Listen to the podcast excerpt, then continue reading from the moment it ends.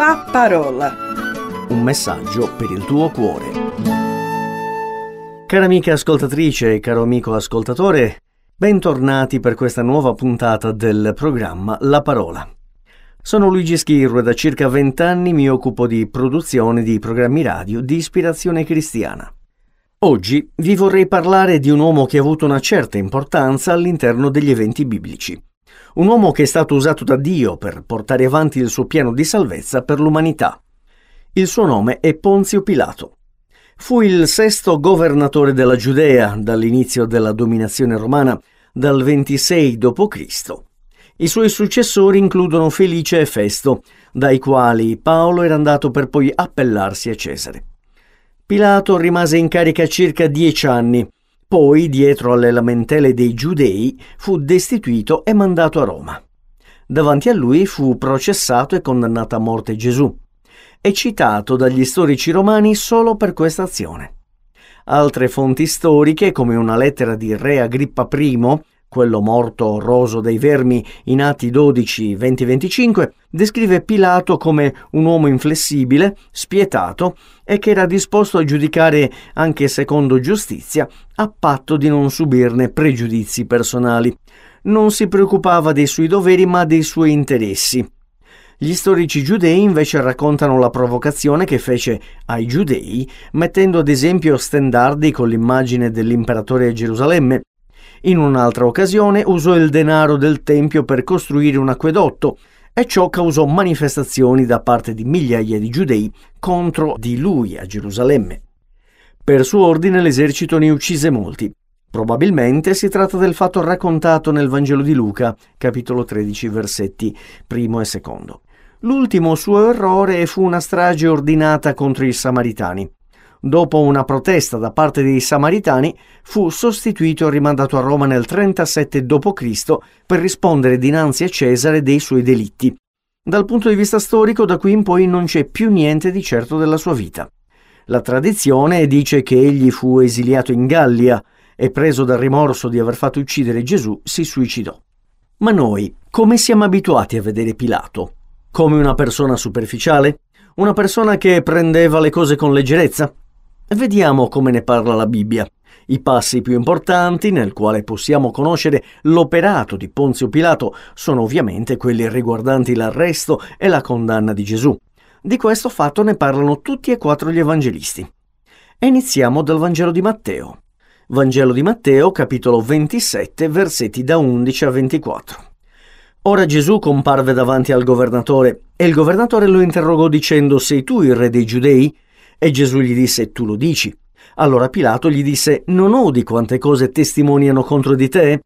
Ma egli non gli rispose neppure una parola, tanto che il governatore ne fu grandemente meravigliato.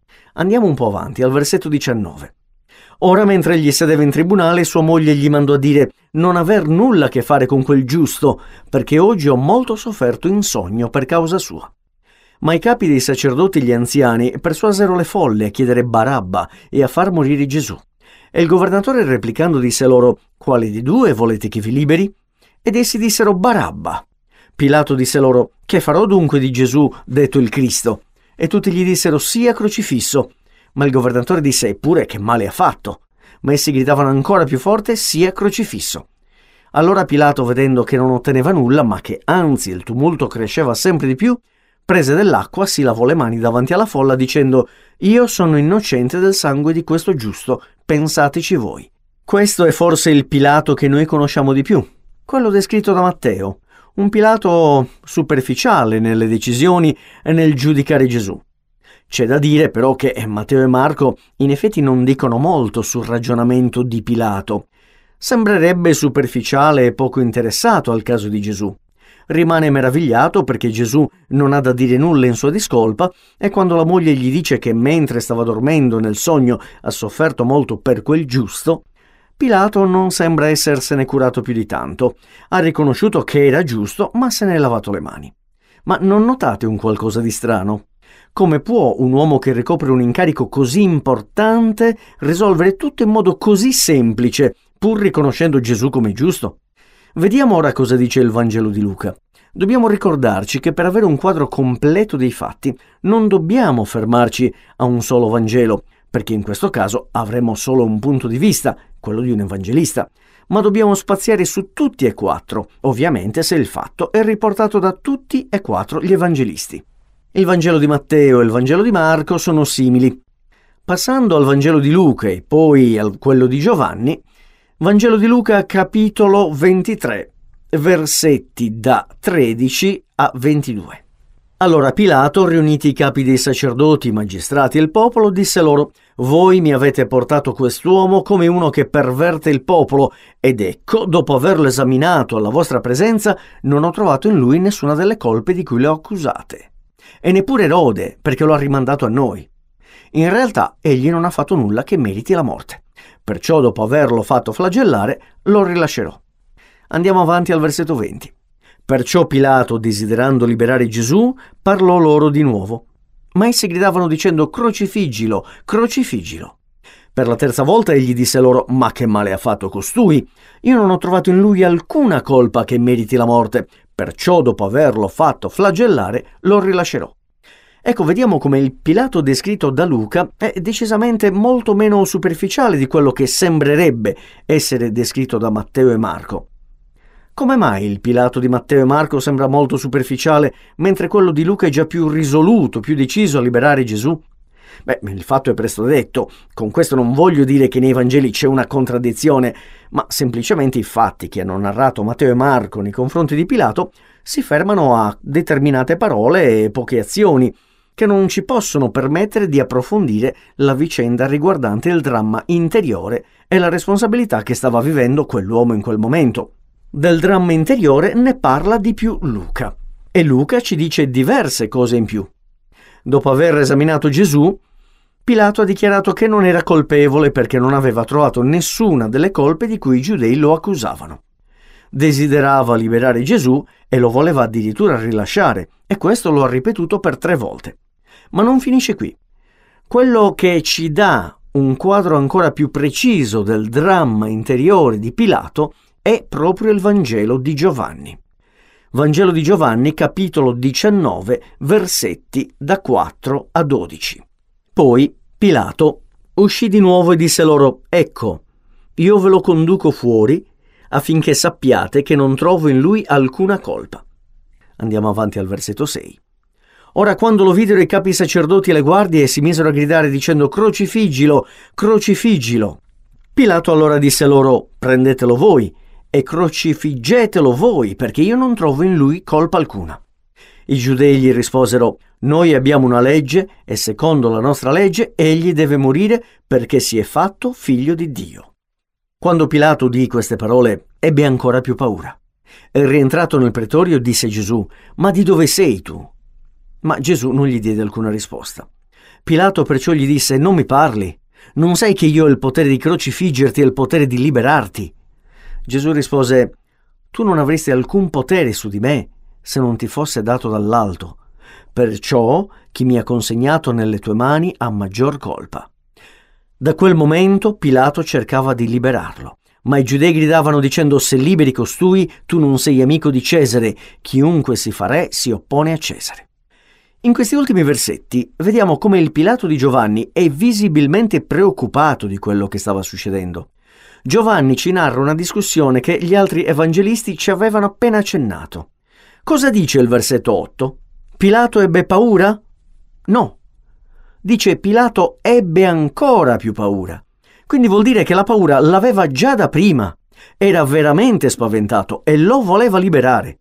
Vediamo come i Vangeli tutti uniti ci danno un'idea di quello che stava succedendo a Pilato e di come la sua decisione non fu una passeggiata, un semplice lavarsi le mani, ma un qualcosa di sofferto. Ma perché ho voluto parlarvi di Pilato? È proprio a questo punto che volevo arrivare.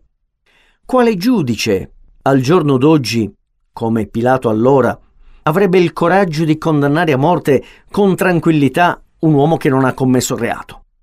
La giustizia umana almeno questo lo fa, Sarebbe un'assurdità per il mondo. Ma mi vorrei fermare proprio su questo punto. È assurdo condannare un uomo che non ha commesso reato. Errori giudiziari a parte, ovviamente. Ma Gesù non è stato un errore giudiziario, come qualcuno potrebbe pensare. Dio ha fatto in modo che questo giudizio si rivelasse assurdo agli occhi degli uomini. Questo perché noi sappiamo che Dio usa le cose che non sono per svergognare quelle che sono e quindi può benissimo utilizzare situazioni assurde per l'uomo per svergognare la logica umana. Cosa dice Paolo nella prima lettera ai Corinzi, capitolo 1, versetti da 18 a 23? Poiché la predicazione della croce è pazzia per quelli che periscono, ma per noi che veniamo salvati è la potenza di Dio. Questo vorrebbe dire che Dio sia un pazzo? No, poiché il mondo non ha conosciuto Dio, mediante la propria sapienza, è piaciuta a Dio nella sua sapienza di salvare i credenti con la pazzia della predicazione. Versetto 23. Ma noi predichiamo Cristo crocifisso, che per i giudei è scandalo e per gli stranieri pazzia Infatti per Pilato, che era un gentile, uno straniero, era assurdo, mentre per i giudei era uno scandalo, perché dichiarandosi figlio di Dio si faceva uguale a Dio. Cosa scrive ancora Paolo in 1 Corinzi capitolo 3 versetto 19? Perché la sapienza di questo mondo è pazzia davanti a Dio. Infatti è scritto egli prende i sapienti nella loro astuzia. Ebbene, se Dio dovesse essere pazzo, noi sappiamo che la pazzia di Dio è molto più grande dell'intelligenza e del pensiero umano. Quindi dobbiamo stare sicuri. Se Dio dovesse agire con noi nella nostra vita in modo strano o assurdo, perché col sacrificio di Cristo ci ha dimostrato che l'uomo non si salva con la sua logica, ma con l'assurda logica di Dio.